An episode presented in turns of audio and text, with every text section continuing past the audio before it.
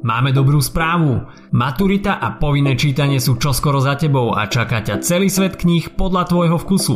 Tento podcast ti prináša knihkupectvo Martinus. Maturita s hashtagom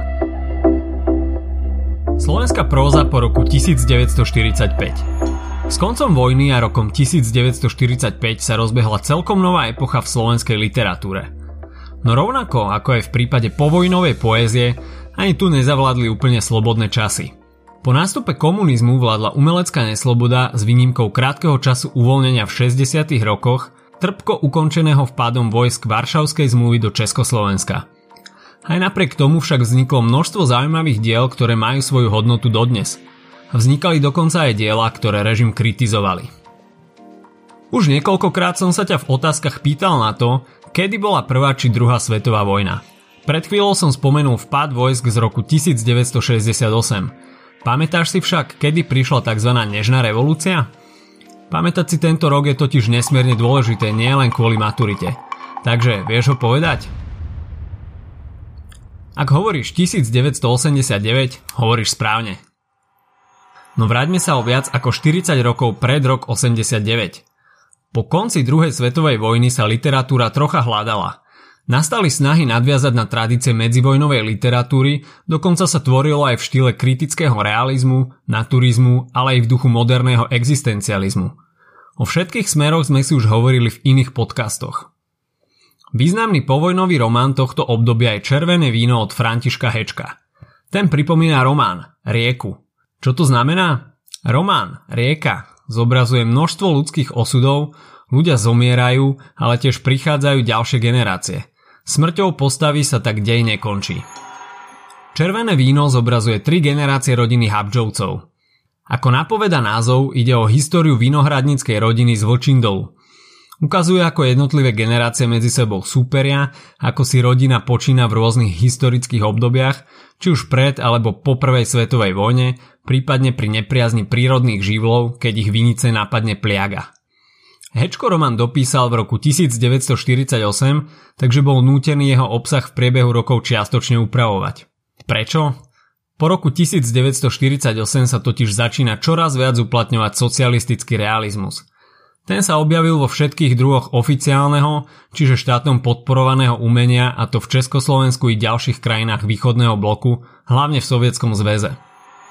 Umenie socialistického realizmu malo slúžiť ideológia tiež ľudu – Socialistický realizmus mal hovoriť len o pozitívach pracujúcich ľudí a režimu, zároveň mal za úlohu vychovávať.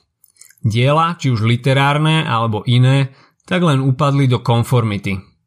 Zjednodušene povedané, podobali sa ako vajce vajcu. Literatúra sa tak stala nástrojom propagandy, akékoľvek avantgardné smery boli vyhlásené za úpadkové. Slovenská literatúra tak opäť stratila kontakt s tým, čo sa dialo v literatúre za hranicami – Počas socializmu prevládali hlavne témy ako Slovenské národné povstanie, ďalej budovanie socializmu a tiež združstevňovanie dedín. Dovtedy a aj potom rešpektovaní autori ako napríklad František Hečko s jeho ďalším románom Drevená dedina alebo aj neskorší protirežimný autor Dominik Tatarka, tak v tomto období napísali diela, ktoré by sme mohli pokojne zaradiť do tejto kategórie. Pravda je však taká, že nepísali veľmi o tom, ako to v Československu skutočne vyzerá, ale ako by režim chcel, aby to vyzeralo. Hovorí ti niečo pojem kult osobnosti? Spája sa s diktátormi, lídrami krajín, ktorým sa neprirodzene zveličujú vlastnosti. To sme si zažili aj u nás, a to s lídrom Sovietskeho zväzu Stalinom. Po jeho smrti a oficiálnom odmietnutí kultu jeho osobnosti v roku 1956 sa situácia začala mierne uvoľňovať. Samozrejme, Československo bolo ešte stále socialistickou krajinou a socialistický realizmus naďalej existoval, no objavili sa aj autori a diela, ktoré boli výrazne odlišné. Opäť sa tak nadviazal kontakt so svetom, objavili sa vplyvy existencializmu, nového románu alebo postmoderny. Hoci téma vojny a SMP bola ešte stále prítomná, špeciálne pri starších autoroch, mladší autori sa zaoberali skôr súčasnosťou a jednotlivcom – v literatúre sa objavovalo skúmanie psychiky, súkromia, ľúbostného života. Aj preto mohli tvoriť autory ako Vincent Čikula, Jan Johanides, Peter Jaroš, Rudolf Sloboda alebo Ladislav Balek. V období 60. rokov sa dokonca objavili náznaky kritiky režimu.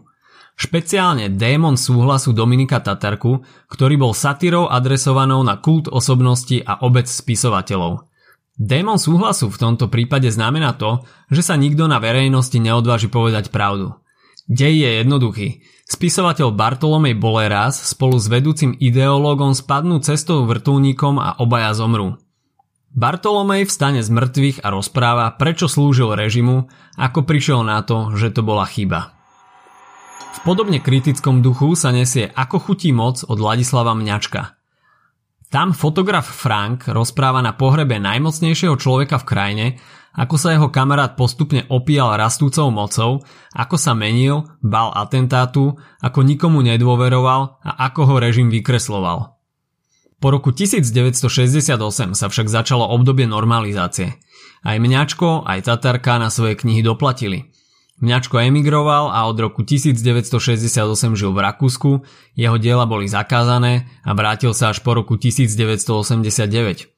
Tatarka bol zasa vylúčený z verejného života a jeho tvorba vychádzala len neoficiálne.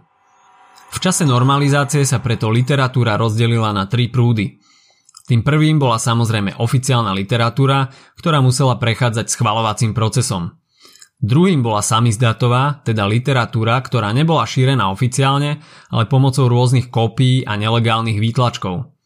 Treťou bola exilová, v nej tvorili autory, ktorí emigrovali a vychádzala teda za hranicami Československa. Hoci z časti oficiálna literatúra opäť podliehala socialistickému realizmu, vznikala aj originálna a zaujímavá časť tohto prúdu. Príkladom môže byť napríklad Rudolf Sloboda, Jan Johanides, Dušan Mitana alebo Dušan Dušek. Dušan Mitana patrí k najvýznamnejším osobnostiam modernej slovenskej prózy – jeho zbierky poviedok Psie dni a Nočné správy, ale tiež novelu Patagónia spája to, že navonok popisujú všedný život, no sú v nich zakorenené motívy magického realizmu, absurdity a ireálna. Mitana píše často v prvej osobe, zobrazuje sám seba ako človeka, ktorý sa búri proti zaužívaným konvenciám. Na hranici reálneho a nadreálneho tvoril aj Dušan Dušek, a vplyvy existencializmu a magického realizmu sa podpísali aj pod tisícročnou včelou Petra Jaroša, ktorá bola tiež sfilmovaná. Tisícročná včela zobrazuje osudy troch generácií pichandovcov a to od konca 19.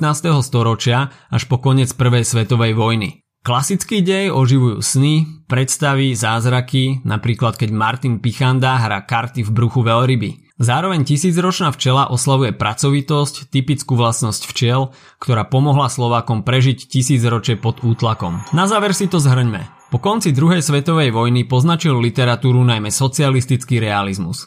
Ten nutil autorov písať tak, aby bol v dielach zobrazený hlavne pracujúci ľud a aby bol režim vykreslený pozitívne. Mierne uvoľnenie prišlo najmä v 60. rokoch. Vznikli i diela ako Démon súhlasu Dominika Tatarku a Ako chutí moc Ladislava Mňačka, ktoré boli neskôr zakázané. Počas normalizácie, teda v 70. rokoch sa literatúra rozdelila na tri prúdy. Oficiálnu, samizdatovú a exilovú. Napriek neslobode aj v tomto období vznikli zaujímavé diela, ktoré čiastočne vychádzali z toho, čo sa deje na západe. Slobodná a necenzurovaná literatúra mohla opäť vychádzať po roku 1989. Ak sa ti dnešný podcast páčil, nezabudni si vypočuť aj ďalšie epizódy Maturity s hashtagom alebo našej série hashtag čitateľský denník, v ktorej sme spracovali dve desiatky diel, ktoré by si mal poznať. Potešíme sa aj, ak nás ohodnotíš na Apple Podcasts, napíšeš komentár na YouTube alebo dáš odber na Spotify, aby ti nič neuniklo. A povedz o nás aj kamošom. Počujeme sa pri ďalšej časti Maturity s hashtagom.